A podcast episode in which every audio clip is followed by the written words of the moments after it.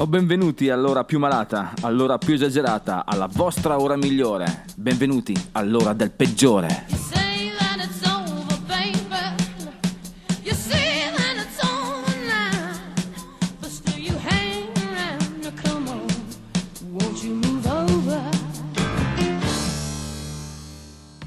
Bentornati maledetti, bentornati popolo del peggiore. Mettete da parte tutti i buoni propositi, tutte le promesse e le migliori intenzioni. Levatevi la maschera e lasciatevi coccolare nel sacro brodo del rock and roll. Quest'oggi è il peggiore. Ci lasceremo ammaliare dalla Black Magic Woman, ascolteremo le storie del Man in Black, parleremo di supergruppi, ci abbandoneremo tra le braccia del profeta della chitarra surf. Il ruolo del peggiore sarà affidato a Steven Tyler e a Joe Perry, gli Aerosmith.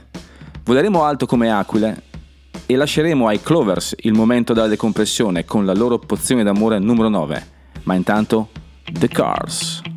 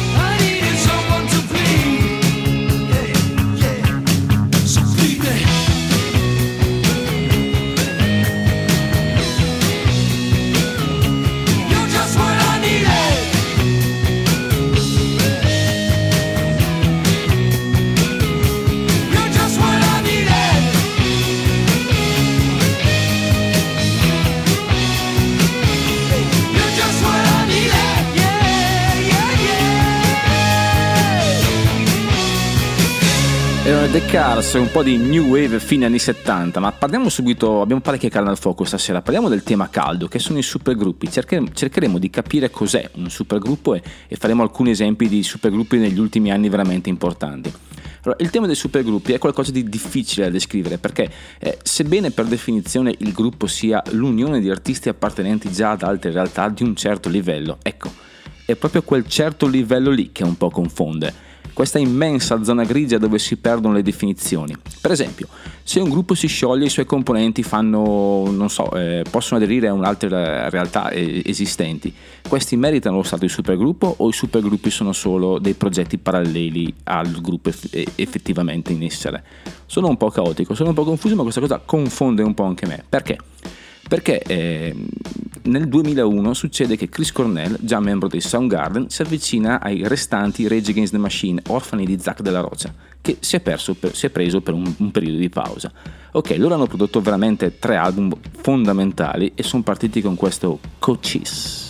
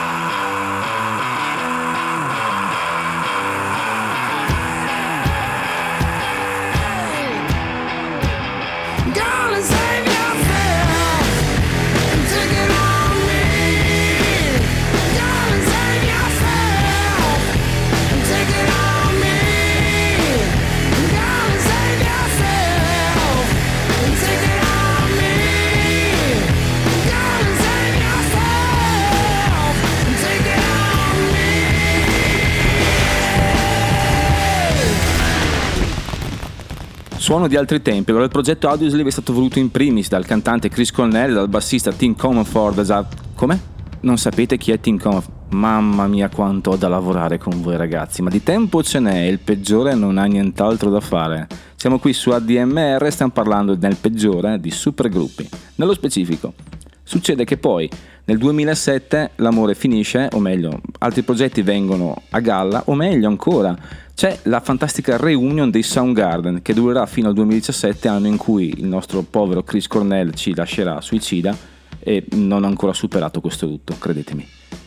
Ma non è bene quel che finisce bene perché anche i Raise Against the Machine vedono il grande ritorno di Zack della Roccia e proseguono comunque la loro attività live tuttora se non sbaglio. Quindi questo era un, un- momento un po' particolare per quanto riguarda i supergruppi, ma ne faremo avanti perché troveremo altri esempi di supergruppi, troveremo esempi dove eh, non ci sono solo musicisti di altri gruppi che poi sono tornati insieme, ma musicisti separati, altri non musicisti, musicisti vecchie glorie, gente che di, di- di diverse generazioni che decide di collaborare insieme, ok? Ma ora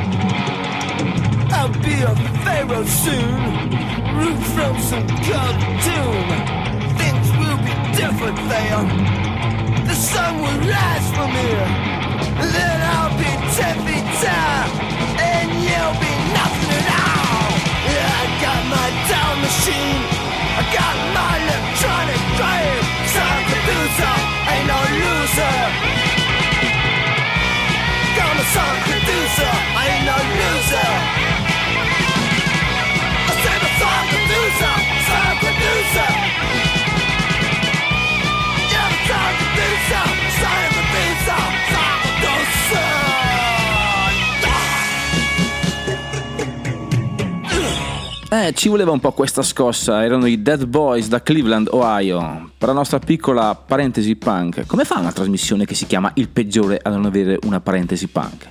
Vabbè, voltiamo pagina. E parliamo di un gruppo inglese, loro si sono conosciuti all'Università dello Staffordshire mentre studiavano tecnologia musicale, infatti il loro sound è particolarmente sporco, contaminato. Incredibile la voce del suo cantante Tom Smith, loro sono gli Editors.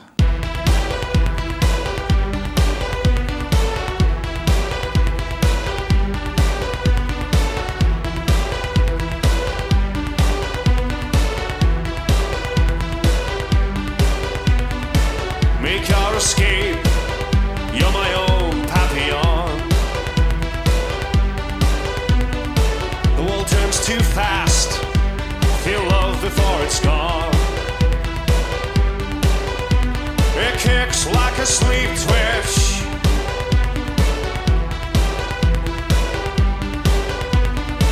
My papillon love when it's shone.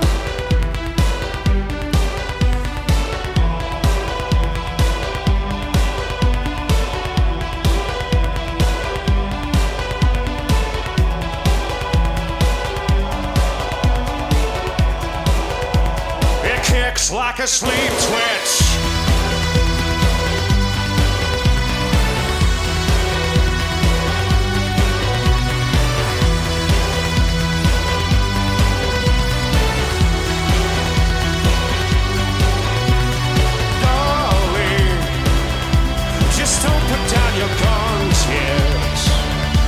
There really was a God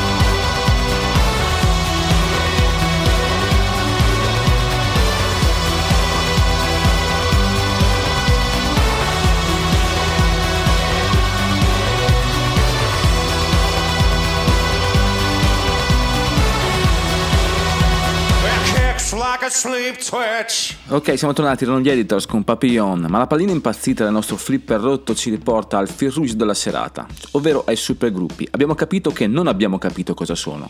Abbiamo fatto l'esempio di due parti orfane di due gruppi che si sono unite formando uno strepitoso, nello specifico gli Audioslave. Ma adesso andiamo un attimino avanti perché ora alziamo un po' il tiro. Questa è una danza a tre che si fa in tre, come il 3 più 1 in canottaggio, come... Cos'è che si fa in tre? No, no, non rispondete, vi prego, vi prego.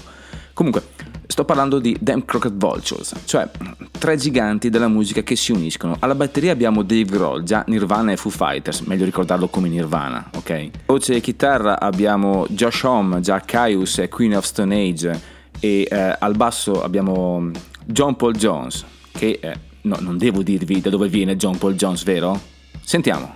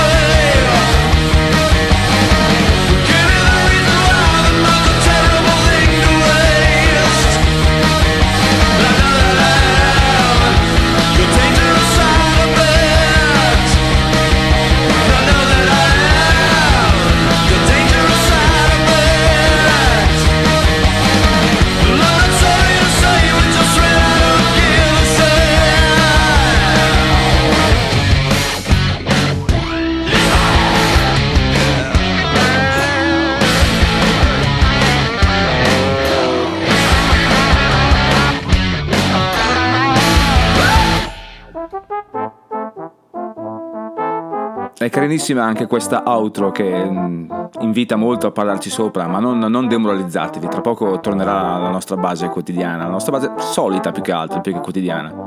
Perché il loro sound è veramente pesante, forte, sono due sberle. Chi è che ha riconosciuto il basso di John Paul Jones? È inconfondibile. Eccoci, siamo tornati. Questa è la, la formazione comune, consona, liturgica del peggiore. Ricordiamolo qui su ADMR Web Rock Radio. Intanto ho fatto lezioni di lezione per riuscire a dirlo e mi sembra di, di cavarmela abbastanza bene. Vi ho promesso che stasera saremmo volati alti come aquile. Ed ecco, mantenuta la promessa.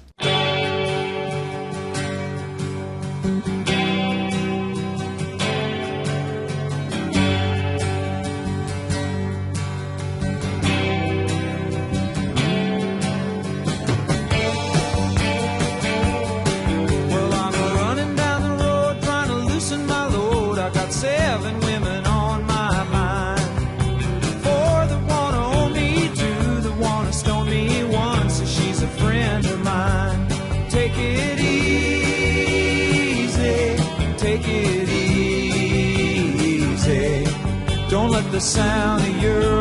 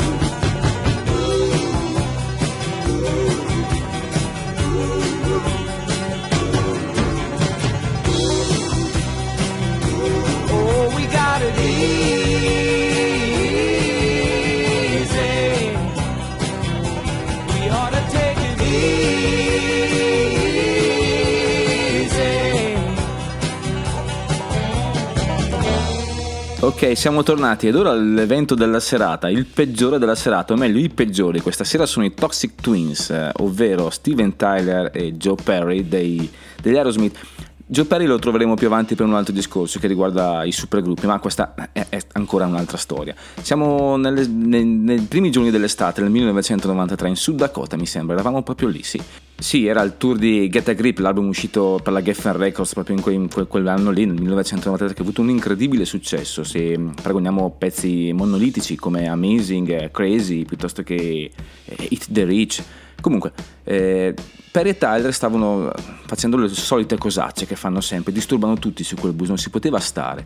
E un- a un certo punto passa una balla dalla radio e tutti stanno un po' zitti a ascoltarlo, soprattutto loro due, sembrano incantati. A un certo punto Steven guarda Joe e gli dice Ehi Joe, dovremmo fare una cover di questo brano, è fantastico. Dal fondo del bus si alza la voce del bassista Tom Hamilton. Ragazzi, questo pezzo è nostro, si chiama Dream On e lo suoniamo ogni sera. E questo era solo un esempio di quello che sono capaci di fare i Toxic Twins, ma ne parleremo ancora più avanti perché ce n'è talmente tanto su di loro e intanto ce li riscopriamo con eh, Sweet Emotion.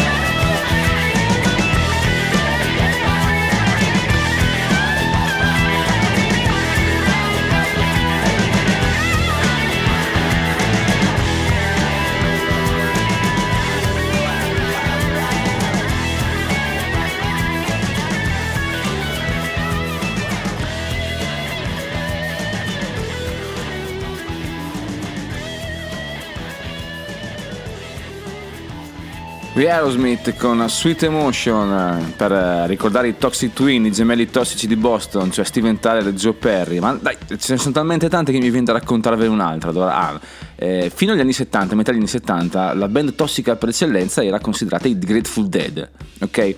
Con le loro eh, accezioni psichedeliche e altre cose, erano quelli proprio la band hippie per eccellenza perché li piaceva proprio esagerare. Erano considerati appunto la band tossica d'America, ma non avevano fatto ancora i conti con eh, i Toxic Twins, appunto. Una sera del luglio del 76, dopo un concerto aperto dal gruppo a San Francisco, o meglio, gli Aerosmith hanno aperto ai Grateful Dead, Tyler e Perry entrarono nel backstage dedicato a Garcia e Socic, quindi ai Grateful Dead, sicuri di trovare un tesoro chimico, come era solito per quanto riguarda loro. Il leader dei Dead rimane sconvolto. Sì, rimane sconvolto praticamente perché vide, eh, secondo tue te- sue testuali parole, uno dei due piangeva e l'altro urlava nel bagno. Da soli avevano finito le scorte per il resto del tour. Non ho mai visto gente del genere. Questo era il pensiero di Jerry Garcia per quanto riguarda i Toxic Twins. Che dite? Lo meritano il titolo di peggiore della serata? Peggiori in questo caso. Grandi ragazzi, continuate così.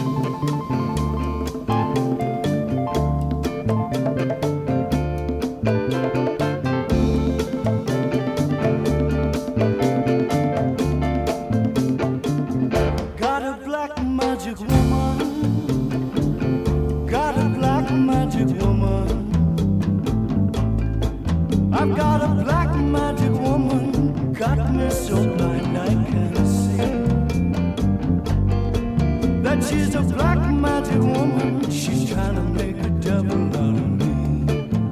Don't turn your back on me, baby.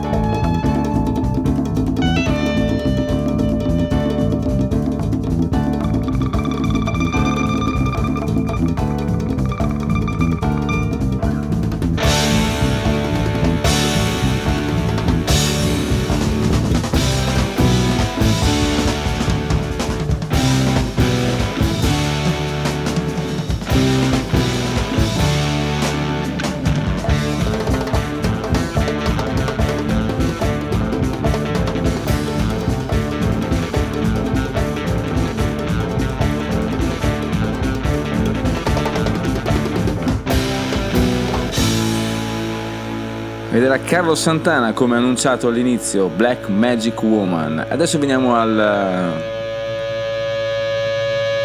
Ecco, questa coda di, di canzone un attimino poco radiofonica, ma perdoniamo il grande Carlos. Non so se avremo qualcosa da, da parlare di lui, ma sicuramente. Basta andare a spulciare un attimino.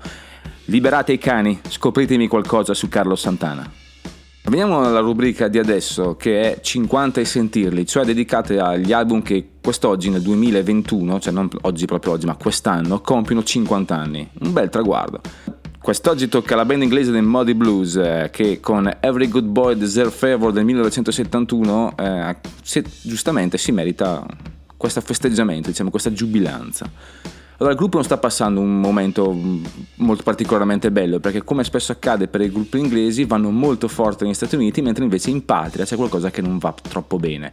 La stampa è un po', eh, è, è un po contro perché? Perché eh, sostiene che fanno dei dischi monotoni su dei cliché ben particolari. Chissà cosa direbbe quella stampa inglese adesso per gli ACDC. Ma sì, ma questa è un'altra storia. Parleremo anche di loro comunque. Sì, è un album un po' particolare, contiene delle poesie narrate, qualcosa come dei, dei, dei cantastorie. E per, per, la prima volta, quando va in tour negli Stati Uniti, eh, è ospitato in palazzetti dai 10.000 posti in su. Insomma, qualcosa era cambiato per i Mooders. Forse partendo da quest'album in particolare.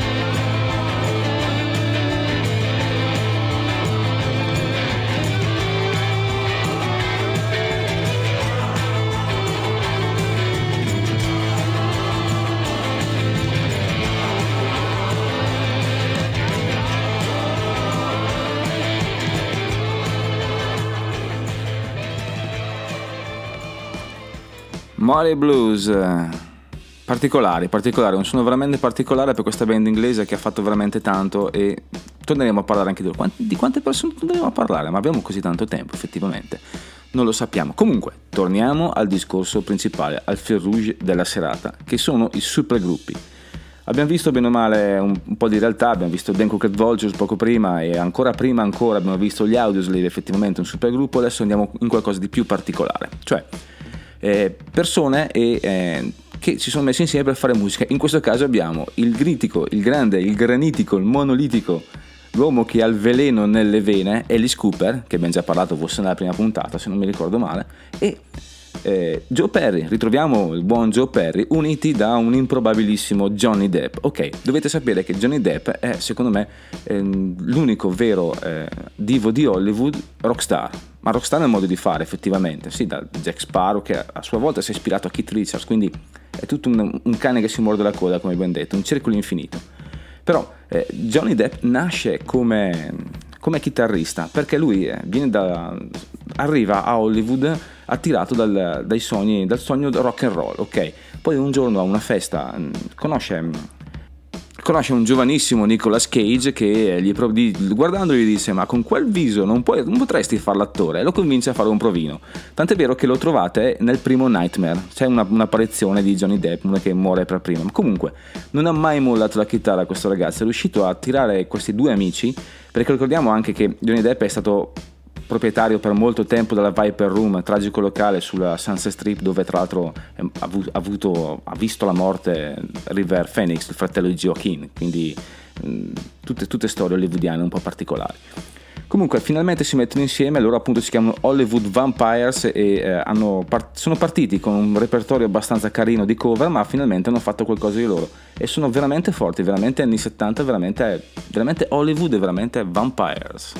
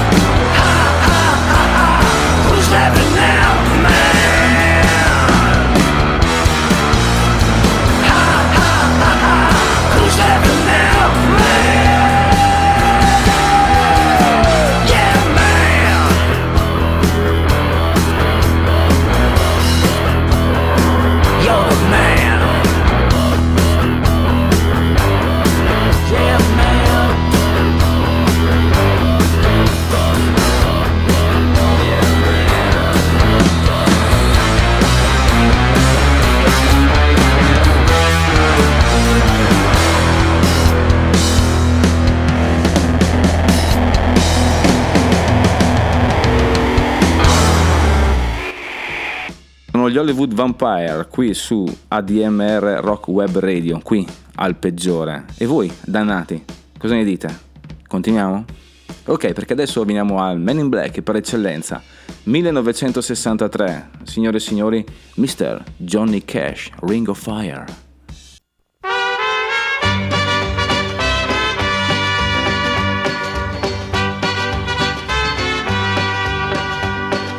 Love is a burning thing,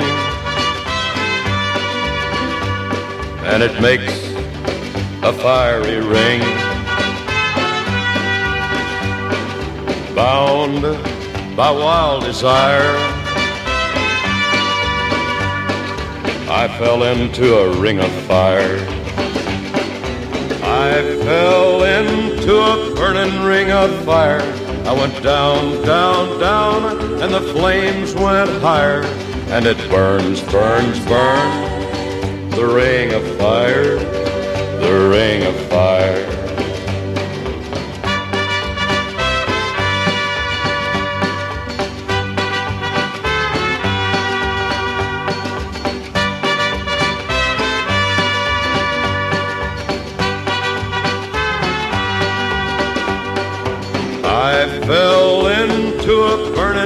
Of fire. I went down, down, down, and the flames went higher. And it burns, burns, burns. The ring of fire, the ring of fire. The taste of love is sweet. When hearts like ours meet. I fell for you like a child. Oh, but the fire went wild. I fell into a burning ring of fire. I went down, down, down, and the flames went higher. And it burns, burns, burns. The ring of fire, the ring of fire. I fell into a burning ring of fire. I went down, down, down, and the flames went higher. And it burns, burns, burns. The ring of fire, the ring of fire. And it burns, burns, burns. The ring of fire, the ring of fire, the ring of fire. Era proprio lui, l'unico e il solo Johnny Cash, The Man in Black. Siamo quasi alla fine ragazzi, siamo qui su ADMR, siamo entrati nella zona Cesarini del peggiore, dove ancora molto può succedere e ancora molto succederà. Parliamo infatti della chitarra surf di Dick Dale, o meglio colui che ha inventato lo stile surf, classe 1937. Eh, a lui si attribuisce la nascita della musica surf, psichedelia e delay a go-go con Let's Go Tripping nel 1970 è annoverato come primo esempio di musica di genere, cioè prima non esisteva la musica surf, intesa come, mm, non so, Beach Boys, ecco, i Beach Boys fa- sono parte della musica surf ma solo per un primo tempo, anzi loro hanno abbracciato in pieno lo stile di Dick Dale, che tra l'altro esiste ancora e è ancora produttivo, una cosa incredibile. Ma c'è da dire altro su questo personaggio un po' particolare, perché lui, solo lui, è stato il primo in assoluto a suonare la chitarra in posizione mancina non invertendo le corde. Qualche anno prima del buon Jimi Hendrix. Nulla da togliere, eh? ma comunque Dick Dale resta sempre Dick Dale. Beh, per far capire bene chi è Dick Dale, è quello che ha fatto quel pezzo strumentale in Pulp Fiction, quello che ha fatto ballare molto per molti anni. Tra l'altro Tarantino è un grande fan di Dick Dale, ma tra l'altro è giusto il momento di ascoltarlo, dai. Dick Dale, Nitro.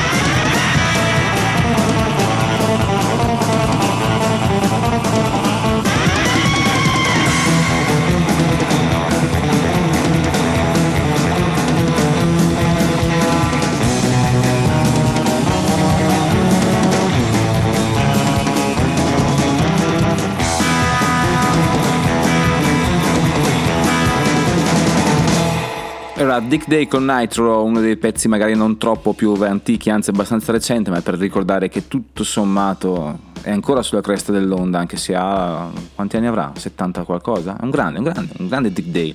Comunque abbiamo nominato Tarantino prima e... Sì, perché Tarantino è un po' particolare per quanto riguarda la soundtrack dei suoi film, anzi, vi ricordate Le Iene? E vi ricordate questa?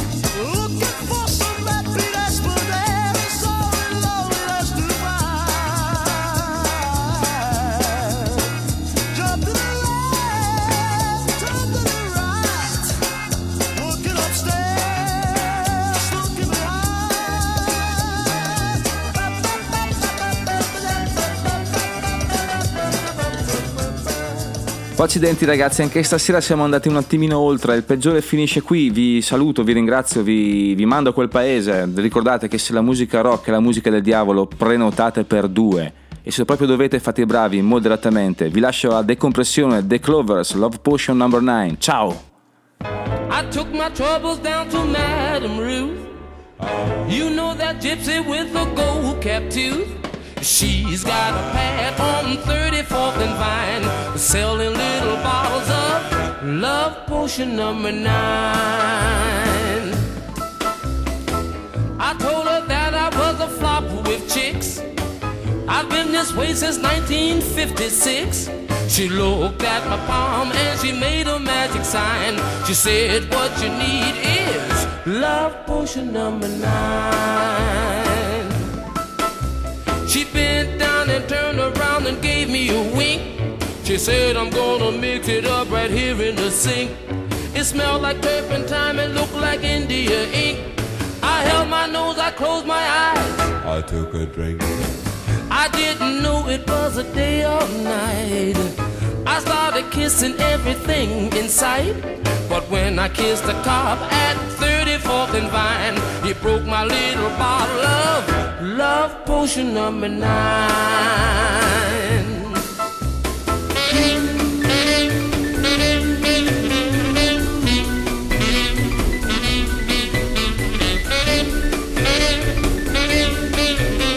I held my nose, I closed my eyes. I took a drink. I didn't know it was a day or night. I started kissing everything in sight. But when I kissed the cop at 34th and Vine, he broke my little bottle of love potion number nine. Love potion number nine.